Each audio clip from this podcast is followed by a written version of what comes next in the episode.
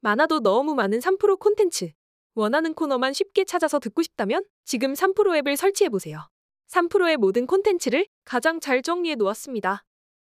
네. 네. 자, 그러면 오늘 또 어떤 뉴스들이 네. 우리가 한번 짚어봐야 될 뉴스인지 3프로TV 권순우 취재팀장 모시고 이야기 나눠봅니다. 어서 오십시오. 네, 안녕하세요. 선프로TV 권순우 취재팀장입니다. 네, 네, 반갑습니다. 반갑습니다. 자, 오늘 역시 뭐 미국 시장 살짝 보고 갈까요? 예, 그 다우존스는 0.97% 상승했고요. S&P 500은 1.25% 상승했고 나스닥은 1.30% 상승했습니다. 음, 바로 뭐, 회복했네요.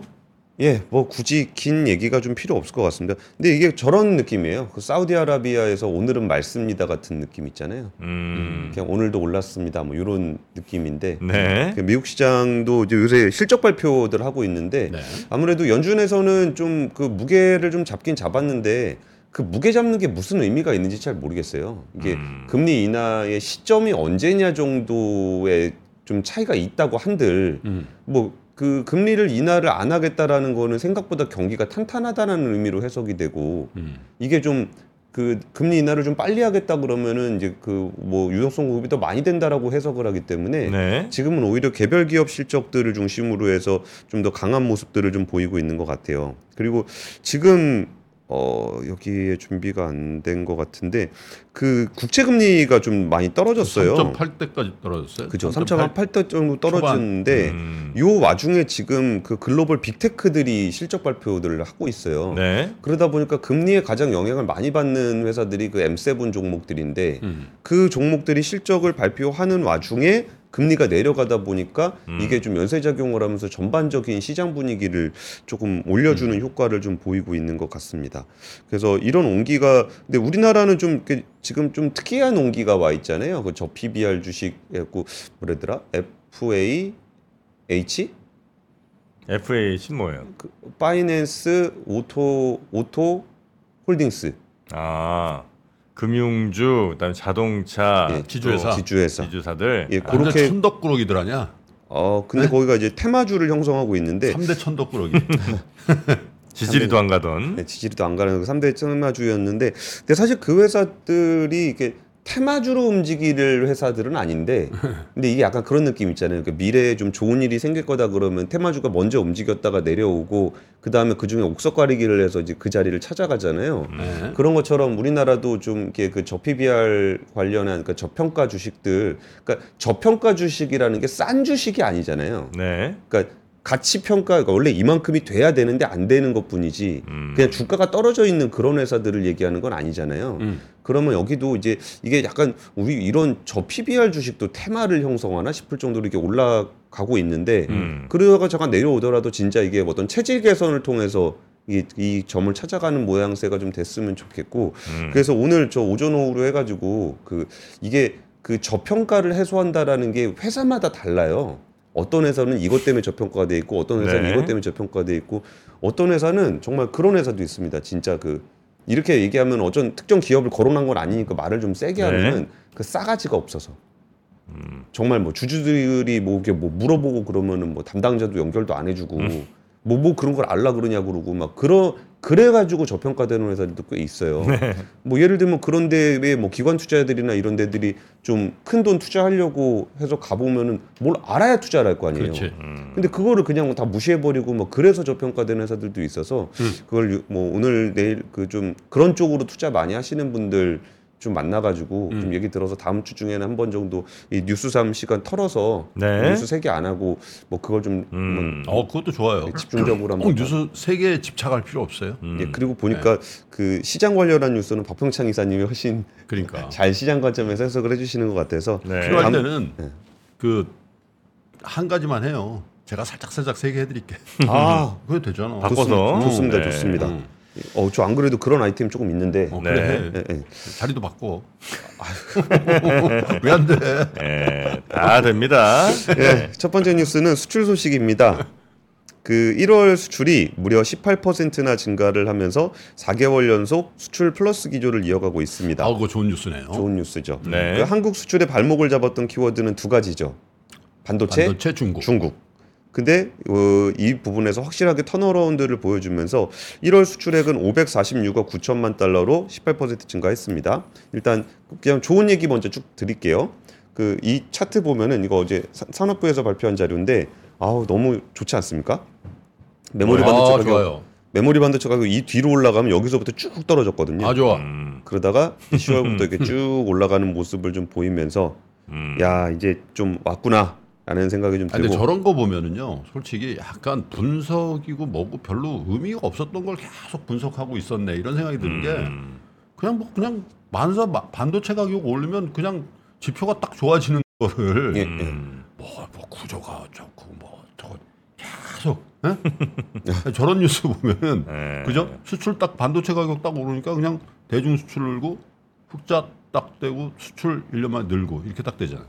원래 잘 안 되는 상황에서는 음. 서로 책임 묻게 바꾸고 그러니까 뭐 그동안 우리가 왜 잘못했는지에 대한 자아 성찰과 네. 저 사람이 못했어요라는 인민 재판과 뭐 이런 것도 이루어지만 잘 되는 기업은 그냥 잘 되니까 잘 되는 겁니다. 음. 그래서 우리나라 그 메모리 가격이 오르니까 우리나라 수출에 가장 큰 영향을 미치고 있고 전반적인 지표가 개선이 됐는데 근데 사실 나머지 분야들도 굉장히 좋은 게 이제 반도체가 이제 56% 와. 전년 동기 대비해서 56%로 가장 많이 늘었는데 음. 그 수요 둔화에 대한 우려가 가장 큰 자동차는 뭐 24.8%가 저건 작년 내내 좋았는데 그죠?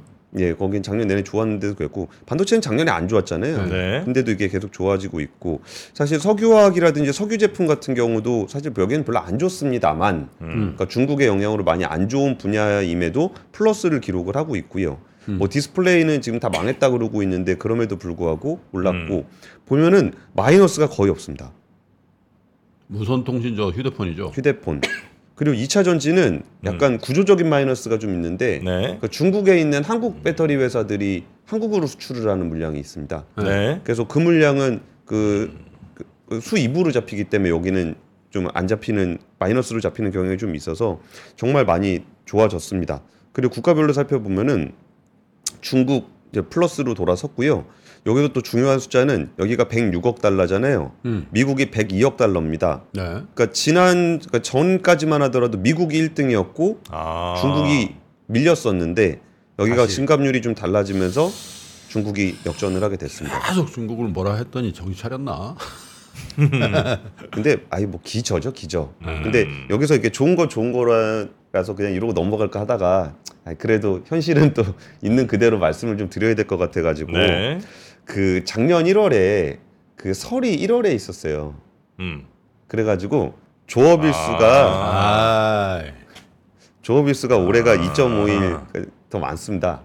그럼 일평균으로 줄었어요? 그러니까 일평균으로 하면은 아 그 늘었죠. 응. 5.7%. 음. 그러니까 올해는 18% 늘었는데 음. 일평균으로 하면 5.7% 정도 증가를 늘긴 했어요. 늘었네. 예, 그러니까 늘긴 늘었습니다. 음. 그리고 조금 아쉬운 얘기를 좀 더 드리면 2월에는 이제 우리가 설이 2월에 있잖아요. 네. 각오해야 되겠네. 예, 그리고 중국의 춘절이 2월 10일부터 17일까지 있어요. 음. 그러니까 이제 우리나라 수출, 그러니까 우리나라가 설 때는 우리나라 쪽에서 일을 안 할 거고 우리나라 설이 끝나면은 이제 중국에서 어 아니죠 우리나라 설도 2월 10일 그쯤이죠. 우리나라 네, 그 뭐, 겹치네요. 춘절이나. 거예요. 네. 근데 거기가 좀 더 깁니다 춘절이. 음, 우리 겹치는 그- 거 좋은 거 아니에요? 중국 춘절하고 우리랑 겹치는 거? 어차피 노는 거? 어차피 노는 거 겹치는 게 낫죠. 응. 네. 그게 원래 그래서 현대차 노는 날 그 협력업체들 다 같이 놀잖아요. 음. 그 어차피 여기서 안 가면 저기도 멈추는 거니까. 그래서 그게 있고요. 근데 이게 또 우리가 이제 반도체 잘 안 팔릴 때는 인식을 잘 못했는데 음. 그 미국의 반도체 수출 규제가 한국에 대한 강도 압박 강도를 좀 높이고 있어요. 그 최근에 그 미국의 반도체 산업협회가 상무부에다 미국 상무부에다가 음. 뭐 우리 반도체 장비 제조 장비 수출 못하게 하고 있지 않냐 중국에다가 그러니까 자꾸 다른 나라 동맹국들이 거기다 수출을 하는 것 같다. 그러니까 그거를 좀 막아달라라고 이제 반도체 산업협회 미국 반도체 산업협회가 미국 상무부에다가 요구했던 내용이 그 관보를 통해서 공개가 됐어요. 음. 그러면서 아니 그러니까 직접적으로 우리가 못 판다는 게 아쉽다. 그러니까 나도 못 팔 나 못 팔게 하는데 쟤도 못 팔게 해주세요라고 얘기하면은 좀 뭐가 논리가 좀 빈약해 보이잖아요. 그러니까 뭐라고 논리를 짰냐면은 어 우리는 못 팔고 한국에 있는 장비 회사들이 중국에다 장비를 팔면은 얘네가 돈을 벌어서 연구 개발을 할 거다. 그러면 음. 그 연구 개발을 해서 우리나라보다 더 좋은 장비를 만들어서 중국에 팔 수도 있지 않냐. 그렇죠. 그러, 그러니까 쟤네도 못 팔게 해달라라고 음. 좀 얘기하는 요구를 좀 했습니다. 그러면서 여기서 지금 의외로 우리나라 정부가 조금 그 민기적 민기적 하는 게 좀 있거든요.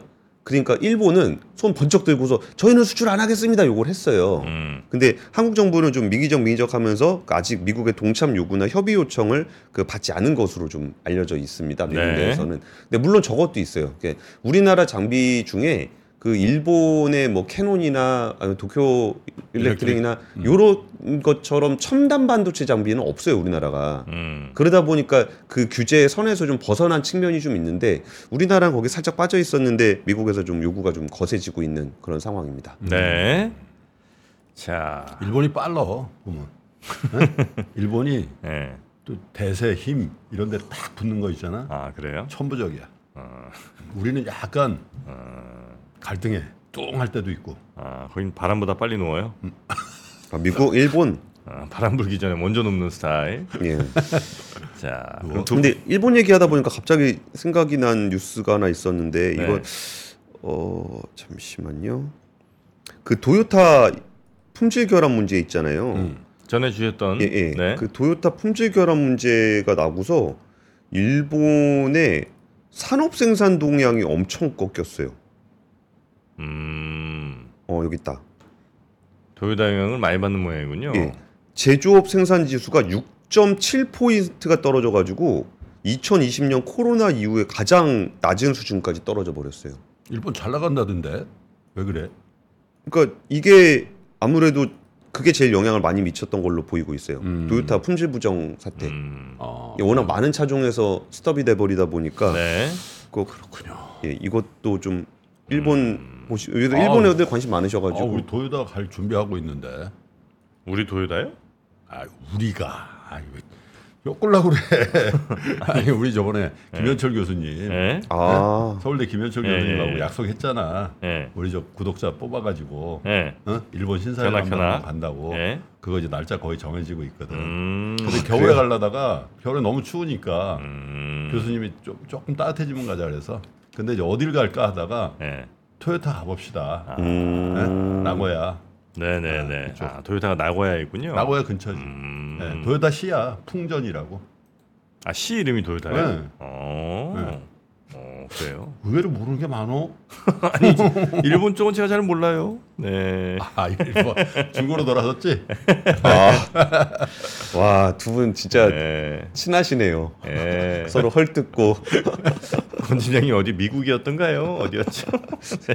저는 한국 가겠습니다. 네. 자, 두 그, 번째 뉴스 갈까요? 두 번째 뉴스는 네. 그 체코 원전 수주 관련한 발표가 났는데 그 미국이 떨어졌습니다. 음. 그래가지고 이제 한국하고 프랑스 1대1 구도가 형성이 돼 있습니다. 음. 그 미국의 이제 웨스팅하우스가 참 여기는 되게 어, 우리로선 굉장히 신경 쓰이는 회사인데 꼭 경쟁 붙으면 소송을 걸어요 웨스팅하우스는 뭐 우리 기술 갖다 쓰지 않았냐 심지어 웨스팅하우스 미국 기업도 아니거든요 음. 이거 다 캐나다로 다 넘어가 있는데 음. 자꾸 이제 와가지고 이제 시비 거는 그 웨스팅하우스가 탈락을 하게 돼서 우리로서는 되게 좋은 소식이라고 볼 수, 우리가 된 것만큼이나 좋은 소식이라고 볼 수 있을 것 같습니다. 네. 그리고 체코 원전을 발주가 원래 한 기를 발주하기로 했었거든요. 음. 그러니까 한 기에 8조 원 정도로 발주를 하기로 했었는데 그거를 네 기로 늘리기로 했습니다.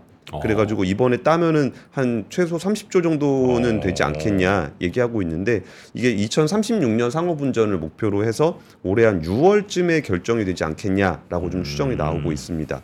근데 여기서 그 처음에 경쟁을 했던 나라가 한국, 중국, 러시아, 미국, 프랑스 이렇게 오, 다섯 개 국가였거든요. 네. 근데 우크라이나 전쟁이 나면서 러시아하고 중국이 빠졌어요. 음. 그러니까 이게 우리나라 원전 산업하고 방산 산업을 바라보는 되게 주요한 시각 중에 하나인데 이제 국가별로 이게 요새 진영이 좀 나눠지는데 음. 나머지 품목들에 대한 교역은 어느 정도 해요. 네. 근데 원전 방사는 굉장히 좀 찝찝하단 말이에요.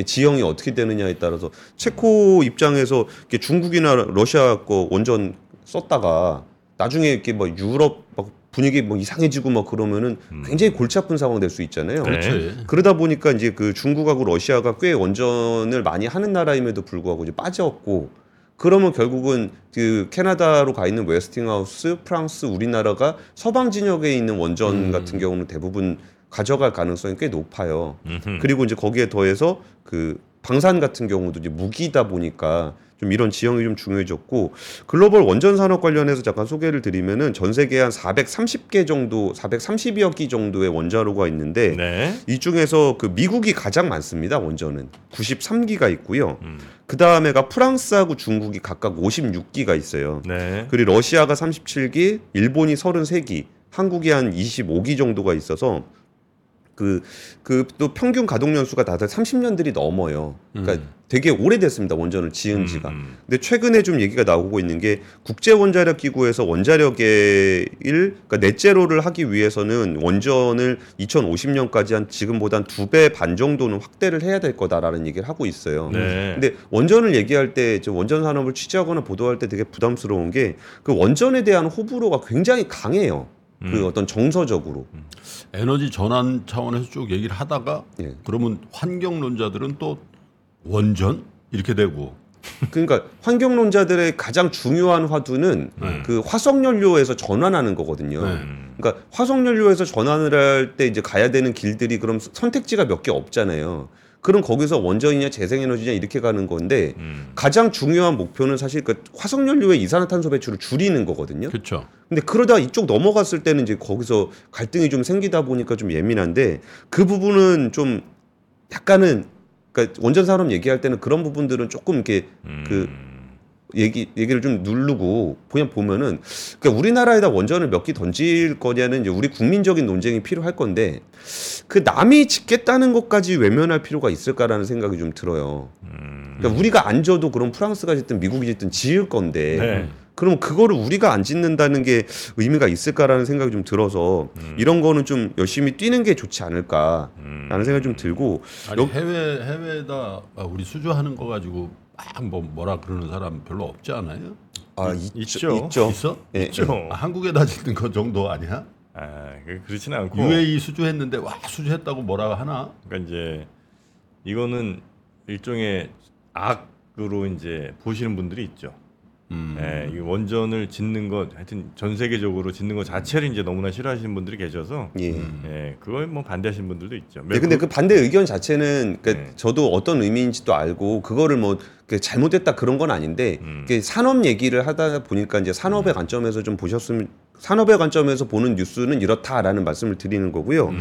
여기서 조금 신경 쓰이는 발언을 체코 정부에서 하나 한 게 있는데 이게 뭐 원래 사는 사람 입장에서는 싸게 주세요를 보통 얘기하잖아요. 그렇겠죠. 그러니까 이게 원전을 한 개 지으려 그러다 네 개를 지으면은 뭐 한 25%면 지을 수 있다는 얘기가 있던데요. 뭐 이 정도 얘기를 또 슬쩍 흘려요. 음. 뭐 하나가 네 개 같은 하나 주세요. 뭐 대자 같은 소자 주세요. 약간 요런 얘기를 좀 했었거든요. 체코 정신 차려야 돼요. 그싼게 비지떡이야. 그거 세상에 싸고 좋은 게 어디 있습니까? 그 안전 문제 그건데 야 그거 제대로 좀 해야지.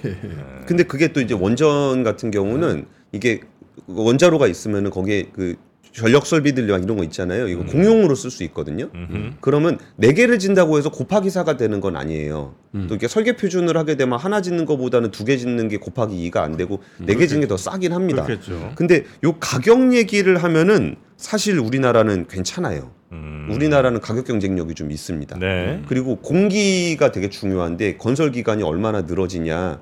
근데 프랑스나 미국 원전 같은 경우는 막 길게는 10년 이상씩 늘어지는 경우도 있어요. 음. 근데 우리나라가 경제성만 보기에는 우리나라가 경쟁력이 좀 있는 편이고 음. 근데 여기 체코가 유럽 국가고 프랑스가 유럽 국가라는 그런 정무적인 부분들 있잖아요. 오히려 그 부분이 우리한테는 조금 약점이 음. 될수 있어요. 자기네들끼리 예. 음. 그러니까 뭐 EU라든지 뭐 이런 쪽에서 같이 움직였을 때 그런 점이 오히려 조금 불리할 수 있다. 네. 그런 부분들이 뭐 예를 들어 노르웨이에서 무기 살 때 우리 떨어지고 독일이 됐거든요. 음. 뭐 그런 경우도 야 노르웨이 너 우리한테 가스 팔아가지고 돈 벌면서 우리 무기를 뭐 한국에서 산다고 음. 독일에서 사야지 뭐 요런 논리가 좀 먹혔었거든요. 음. 그런 것처럼 그 경제성을 따지는 건 우리한테 조금 유리하다. 그리고 정무적인 건 좀 불리하다. 체코야 뭐 뭐 있을까? 프랑스랑 체코. 예. 아, 프랑스 프랑스랑 프랑스는 체코. 와인 마시고 체코는 맥주 마시는 나라 아니야. 체코도 맥주 있겠. 맥주 아, 참. 최고지. 아 체코 맥주. 있- 체코 맥주가 최고예요. 예. 뭐 와인도 있긴 있겠지만 여튼 네. 뭐. 어, 체코 뭐 프랑스 별로 안 좋아할 것 같은데. 아 그래요. 예. 음, 뭐 최고에 계시는 분 있으면 여론 좀 알려주시기 바랍니다. 체코 통신원 있으면 연락 좀 주세요. 아, 저희 글로벌 통신원 유럽 쪽에 한번 여쭤보겠습니다. 네. 그러니까 글로벌 통신원 분들 혹시 이렇게 보시면은 뭐좀 말씀 같이 나눠봐도 그것도 재밌을 것 같네요. 네. 세 번째 뉴스는요. 그 현대차 그룹이 거의 한 2조 원을 들여서 산 미국의 앱티브라는 회사가 있습니다. 네. 자율주행을 하기 위한 회사인데 네. 그 회사가 이제 돈을 못 벌잖아요. 자율주행차가 네. 없으니까. 그래가지고 이제 돈을 계속 써가지고 이제 증자를 해야 되는 상황이 됐어요. 근데 갑자기 그 앱티브의 케빈 클라크 회장이 음. 어, 모셔널에 더 이상 자본 투입을 하지 않겠다라는 얘기를 하면서 보유 지분도 상당 부분 줄이는 방법을 모색하고 있다라고 얘기를 하고 있습니다.